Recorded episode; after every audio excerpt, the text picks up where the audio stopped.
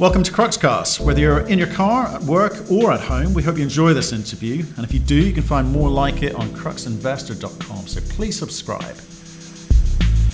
We speak today to Fred Bell, who's the CEO of Elemental Royalties. They're the latest royalty company to join the TSXV, or at least they will be in two weeks' time. They've been private for the last three years, cutting their teeth on some smaller royalties. Usual uh, format here start small, grow big. Enjoy the podcast. Fred, how are you doing, sir? Very good. Thank you for having me on the show. It's a pleasure. You're a new company to us, and you're also a relatively new company, full stop. Why don't we kick off? Give us that one minute overview of the business for people new to this story, which should be practically everyone, I would have, I would have thought, uh, and then we'll pick it up from there. I think the way we describe it is we're new to the market, but we're not new to the royalty business. So we've been doing it three years privately and we've acquired six royalties with four um, over currently operating and, and paying assets, um, and out of the six, with one more to, to, start paying from 2022. And I think that's been a, a key focus for us is build a foundation of diversified revenue from the outset, so that we can build the company from there, and it gives us a really solid foundation. And the royalty space, um, I think what's really interesting about it is that there is actually a lot of opportunity on the s- smaller side of the market where we are, call it a two to twenty million dollar space. And so we've been able to get, I think, some really good quality assets, and you know, by putting them into a vehicle together, you know, you get that royalty company valuation, you get that sort of risk profile of a royalty company, and um, uh, that is that's a sort of very high level summary, and we're just coming to the market now, as you mentioned. Given that you're based in the UK, why didn't you do it in the UK? It's um, it's a good question, and I, I thought to some extent it in the past it, it might be the UK, um, but really last year when we started talking to brokers and investors, I think that the understanding of the royalty market is so much more advanced in Canada than it is in either the UK or Australia. And so when we were in London, to some extent, we were educating people on the royalty model. Whereas in Canada, instinctively, investors got it. There's enough companies there, people have been invested in it, and not just been invested in it, it's really outperformed as a sector almost across the board. And so what you've got is a very educated investor base, but an investor base who are also keen to invest in new um, you know, royalty companies coming to market with good, credible assets, management teams, etc. Okay. Okay. Well, let's let's kick off, and because uh, not many people know the company because you've been private. Not many people know you guys, and I think you know not therefore many people know what your business plan is. So let's start with the business plan. What did you set out to do three years ago? Why are you going public now? I, I think the the real reason um, we put this together is is it it does offer a very attractive uh, entry point for investors into the mining sector as, as a whole. Um, if you can get my, life of mine royalties over a number of different assets with different operators in different countries, you diversify your portfolio so much. And we all know from mining, there's, there's enough risk out there already. And so if you can get some of the best parts, exploration upside, optionality, um, production increases, uh, direct exposure to commodity prices without a lot of the capex operating costs in country management that goes with it you, you know it is a very good model. And um, i think that when we set out we, we started this privately because as you as you said you know look i'm, I'm 33 so i'm still relatively young and um, you know to, it gave us the ability to build a track record privately um, before we came to market. And so we had um, you know, not more than 50 investors when we when we did the um, RTO fundraise just recently. So we had a pretty tight shareholding base. The top 20 shareholders own 90% of the company. Um, we had two institutional shareholders, the rest are all private. Management still had a major stake. But what it enabled us to do is not come to market with a good idea, but come to market and be able to go to investors and say, this is what we have done over the last three years. These are the royalties we have acquired. This is our track record and it just enables us to then hit the ground running. And I think that my experience of the past of being with a junior exploration company, um, you know, it, it, was always it stuck with me. It was that the costs, the listing costs, bureaucracy, admin, management time were often disproportionate to you know for, for that size of a company. And so for us to be able to get past those stages privately and then come to the market now where we can really have the team in place to hit the ground running, that was one of the key principles for why we did it this way.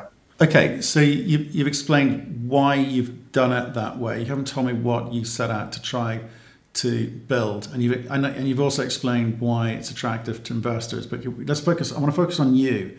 Okay, so you know why? First, well, maybe let's talk about you. Okay, so you're 33. What do you know? So I, I had a history degree, um, which you know I never expected to go into mining with. Um, and actually, I, I, find it's always it's um, it's actually always more useful than I sometimes give it credit for.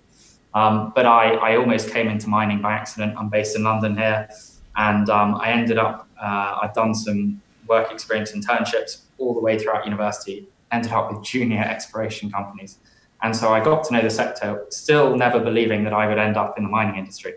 And I graduated in 2009 now, and I ended up working um, for a company I knew and um, through that, I ended up as um, with an Australian explorer with uranium assets in Malawi called Resource Star. And it would have been a satellite, their main asset would have been a satellite deposit for Paladin's Kayelekera, the only mine there. And actually, um, one of the people I was working with there is, is was a director of Elemental and is still in charge of our technical side, Richard Evans. And he's you know 20 years at Western Mining. I worked with him in Melbourne, um, and that was going on now 11 years. And so um, I, I, spent some time in Melbourne, essentially running it day to day with Richard, that company. Um, and then I came back to the UK, and in my spare time, um, maybe for my sins, I'd taken on a, a, sort of shell company here, and it had no assets, no money. In retrospect, um, it was you know it was very much jumping at the deep end.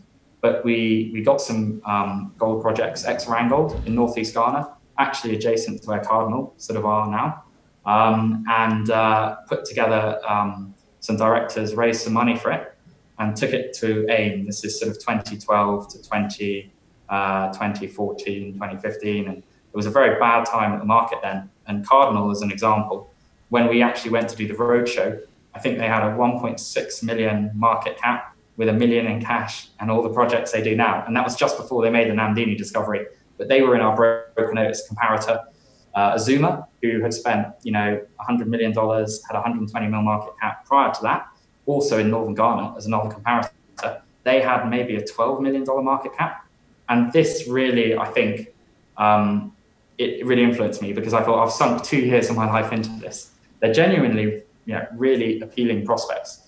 I could talk about Northeast Ghana for a long time, but you know, it's underexplored, um, and you can pick up district scale land packages there, which you couldn't do anywhere else in Ghana. Top 10 gold producer. And so being able to put all of this together, and then as you're taking it to market, the water's receding and valuations falling and falling, that by the time we did take it to AIM and raise the money, um, and we had a, a sort of mid tier who were going to come in as a cornerstone shareholder as part of that, um, with all of that happening, I sort of, when we got to the point of listing, I looked at it and thought, I've done two or three years of this for all the hard work, the only employee in the company, for almost no reward. And the risk reward profile is so skewed at that stage, especially for someone of my age profile. And so that company, it, it kept going and it is now listed, um, albeit predominantly with other assets. But um, that experience made me think that I should either go and work for a, a sort of mid tier company and above and bide my time, or if we're going to set something up again, do it in a business model that actually takes away a lot of that risk in the mining space. And the business model that made the most sense there was the royalty model. And, and that's how I got in touch um, at the beginning when I was putting it together with Richard, who I'd worked with at Resource Star, and then um, also Peter, who was one of our other directors privately and still will be. Um, and so it was, uh, it was Richard, myself, and, and, Peter at the beginning. And we really set out to put a, a royalty company together that had key Key point had good quality producing assets from day one. That was the most important thing um, because it gave us a space privately to be masters of our own destiny to some extent. We could raise money when we wanted to raise money, unlike as an exploration company having to go back to investors when they know that you need the money and they can dictate the terms. So what I'm hearing is you you had some time in West Africa, learned the hard way. Mining's not easy uh, came back and had to sort of rethink about what would be a better environment to work in. royalties. Okay, so you, like investors may, have a you know, lower uh, risk threshold, lower tolerance, uh, sorry, a high tolerance for uh, risk uh, in some cases, but royalty is royalties is is not something that you've got experience in. So where's the experience come in the team? I, I think that um, break that down into different segments. So I suppose if you want to call um, the grey haired technical experience, Rich Pete probably won't thank me for that. But um, but Richard and Pete are both um, uh, Western mining um, for quite a while, and then um, Pete, Richard I worked with um, at Resource Star, and and um, Peter was sort of in independence group, and they set up a number of West African companies. And so I think um, what it meant is that uh, I always had a pretty keen interest because I came from a sort of investing background, which is partly why I liked watching Crux interviews so far, because it's sort of how I would have gone on those. And I think um, Rich and Rich and Pete really brought the technical side, and some of our early shareholders were also people in the mining industry who we used and their networks when we were looking at opportunities. And so, when you're looking at a royalty, I always say it's it's a finding the opportunities and being able to you know, work out at a high level look are these attractive and then what is the corporate position for the owner because it's not something we haven't touched on but all these were second secondary royalties so owned by third parties. So hundreds out there. The key is finding a royalty that A is attractive and B you can transact on on good terms.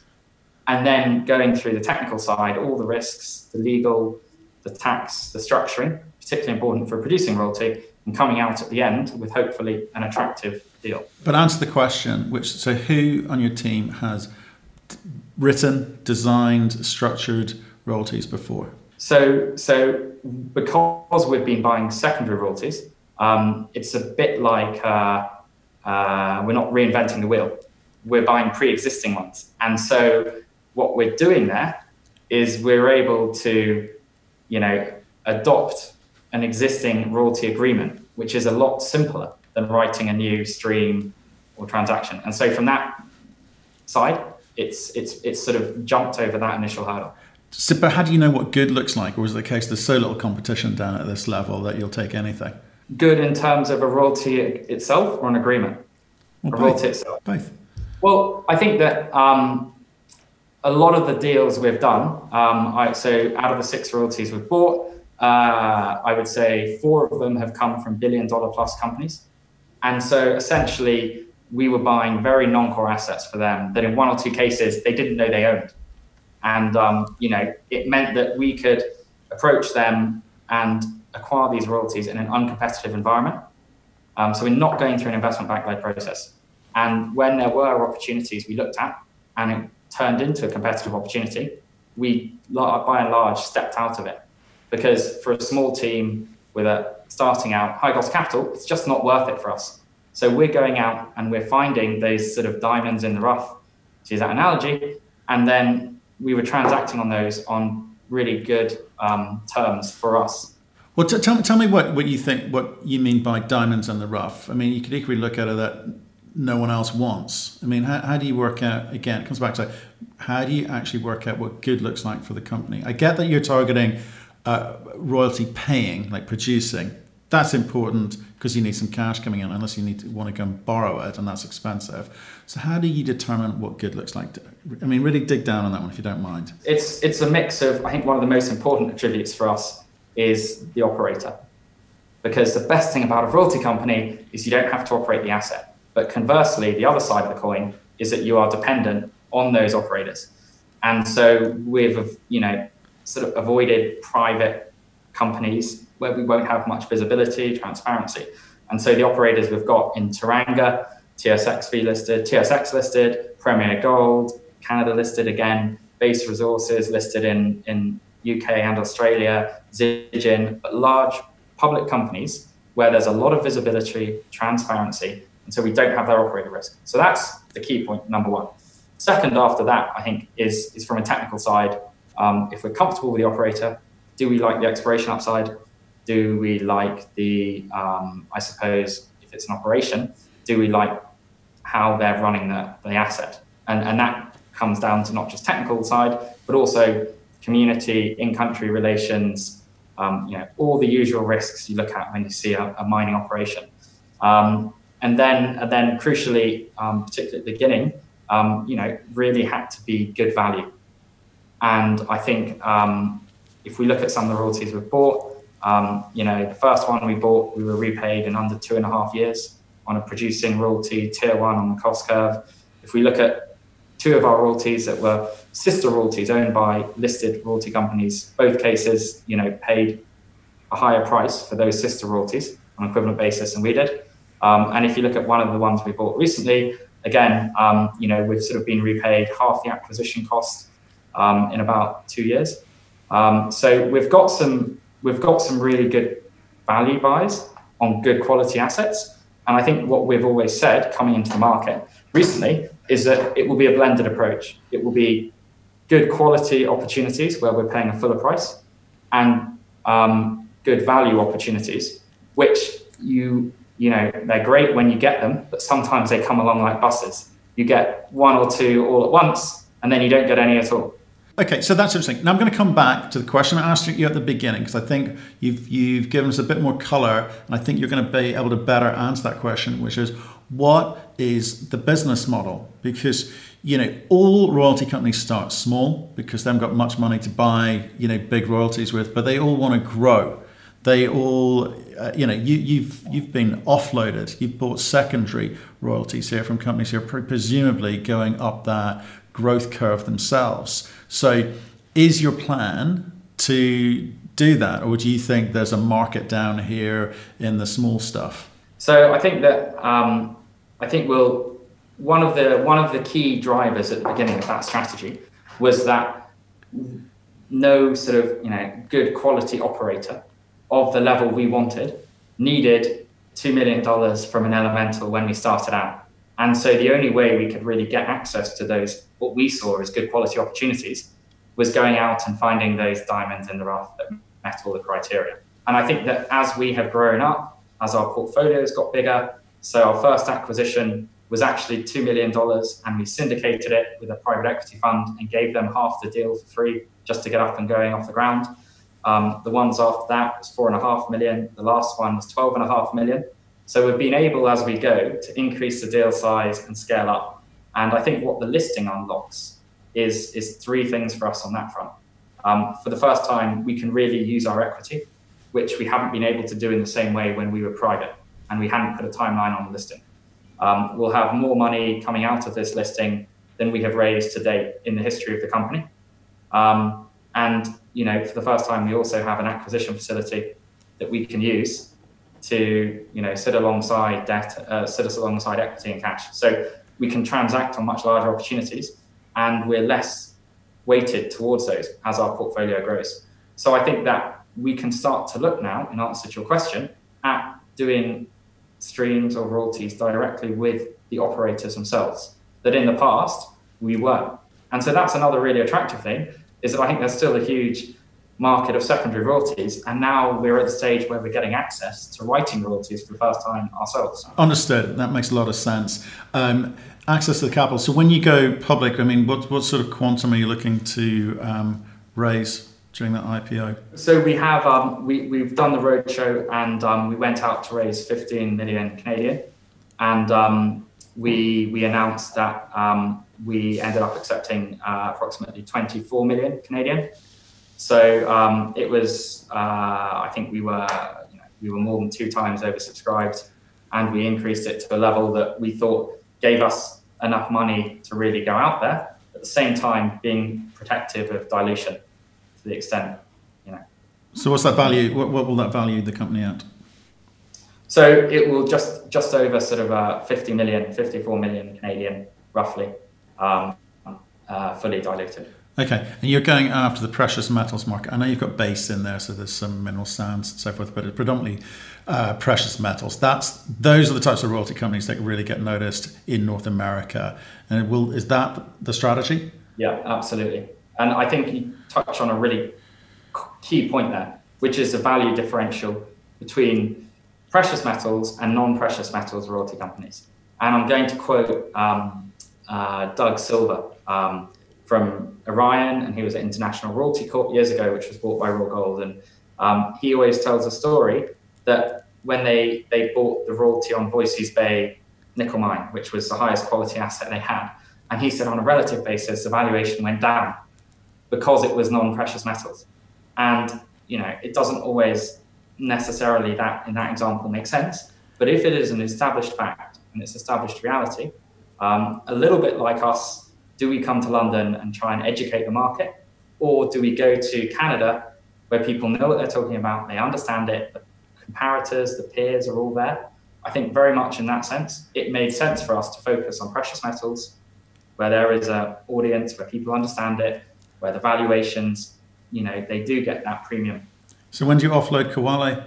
Well, I think that as we as we grow the portfolio, Kwale is going to be a smaller part of that um, as we go. So I think that Royal Gold um, in the past certainly had a sort of 80 20 rule, 80% precious metals. Um, and I think that that's quite common in a lot of the larger royalty companies.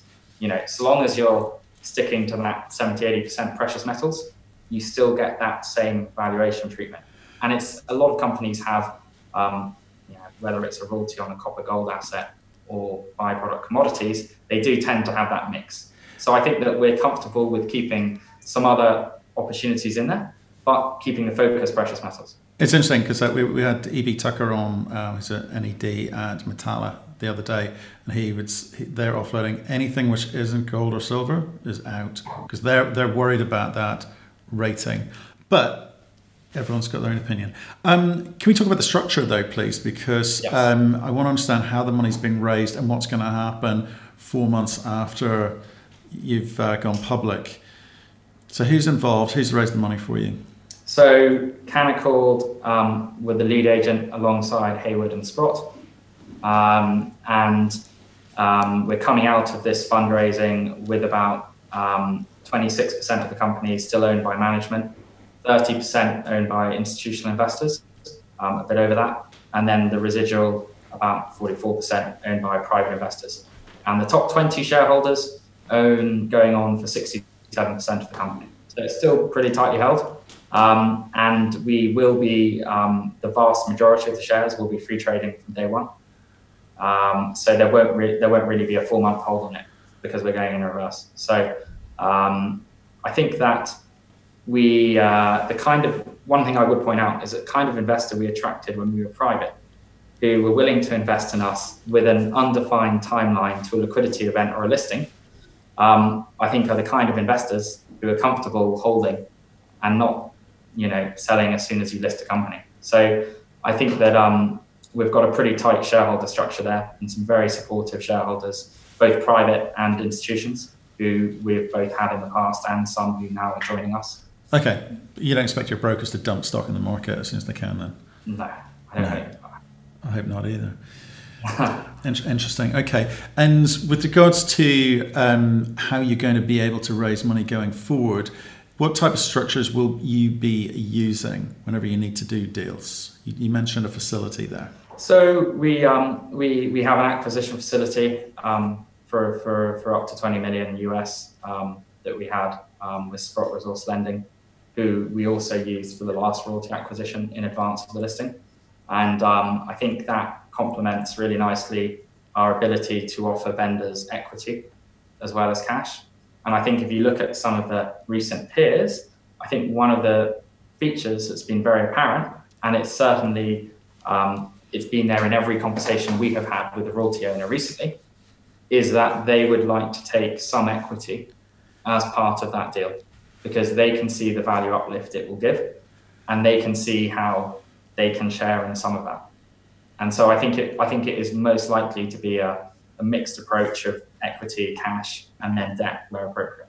Okay, and obviously when you're starting out, to try and get deals over the table, you've got to look far and wide. Okay, uh, un- understood. If I, I, look at the geography of yours, you've got you've got North America, South America, Africa, Australia.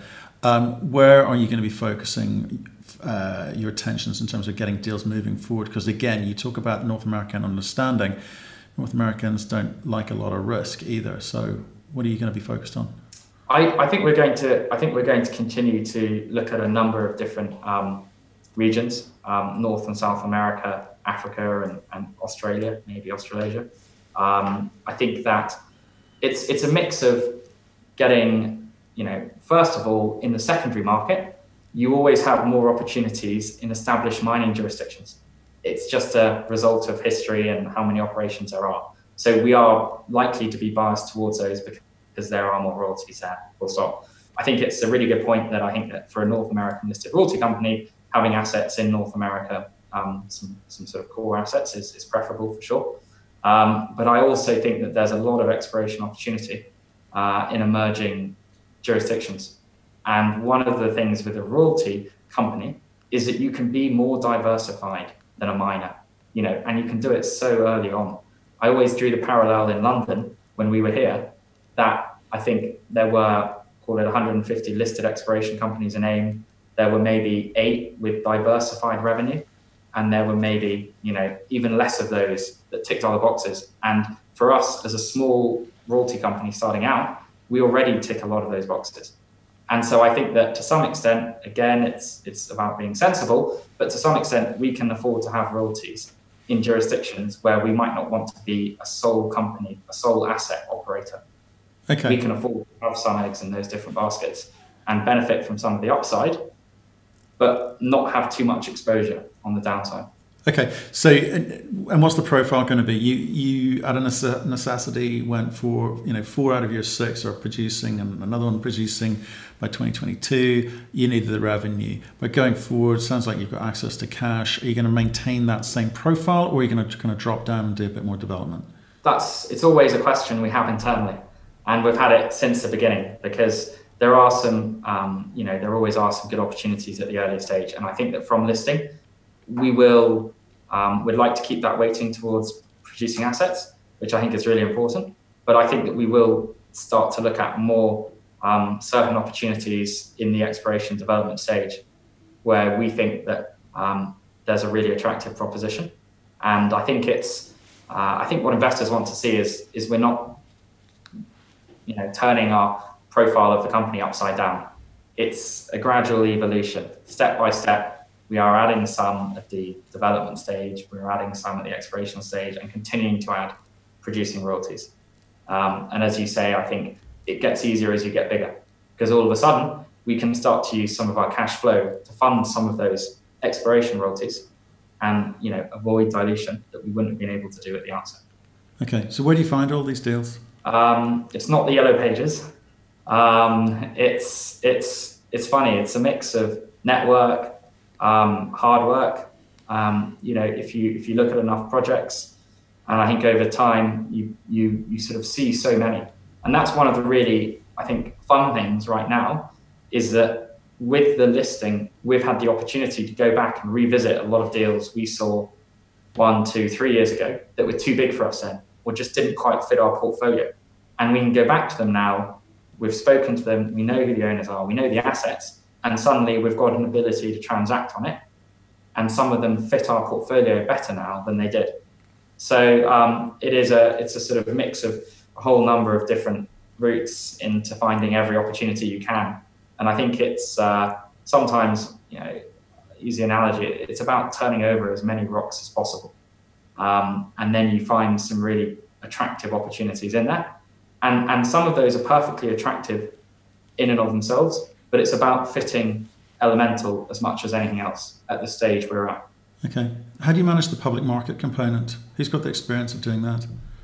Yeah, so so I uh, I was general manager of an ASX listed company, so I, I was essentially day to day running that, reporting to the board in Australia, um, and then in London, um, it, it was uh, as we were coming into list on AIM, that company was was listed on um, you know what was then the ISDX exchange. So um, I've done it before, and one of the things we did in advance of listing at the end of last year was we hired Matt Anderson, who's part-time CFO for us, based in Vancouver, um, and and he's going to be on top of the you know, quarterly filings, reporting that you need to do, and also coming into the listing, um, we had uh, um, uh, Martin Turenne um, and and um, John Robbins both joined the board.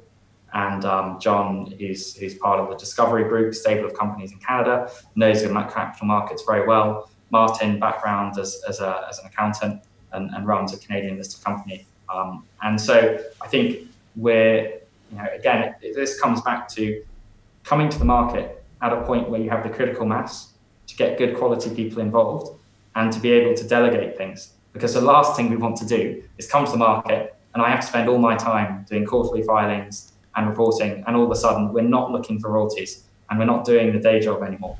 And so, you know, this really informed when we came to market, which is when we can hit the ground running. We come in and actually, instead of being distracted by the listing, we've just hired someone, David Baker, who just joined us um, a few months ago, really to focus on the business development side and enable us to look at more of those opportunities um, and keep going. And so I think that as we go, um, you know, I know that now we can we can cover off more ground and more opportunities than we could have done three months ago, six months ago, and you know, again a year before that. So we're constantly adding to the team, even though it's a small team still.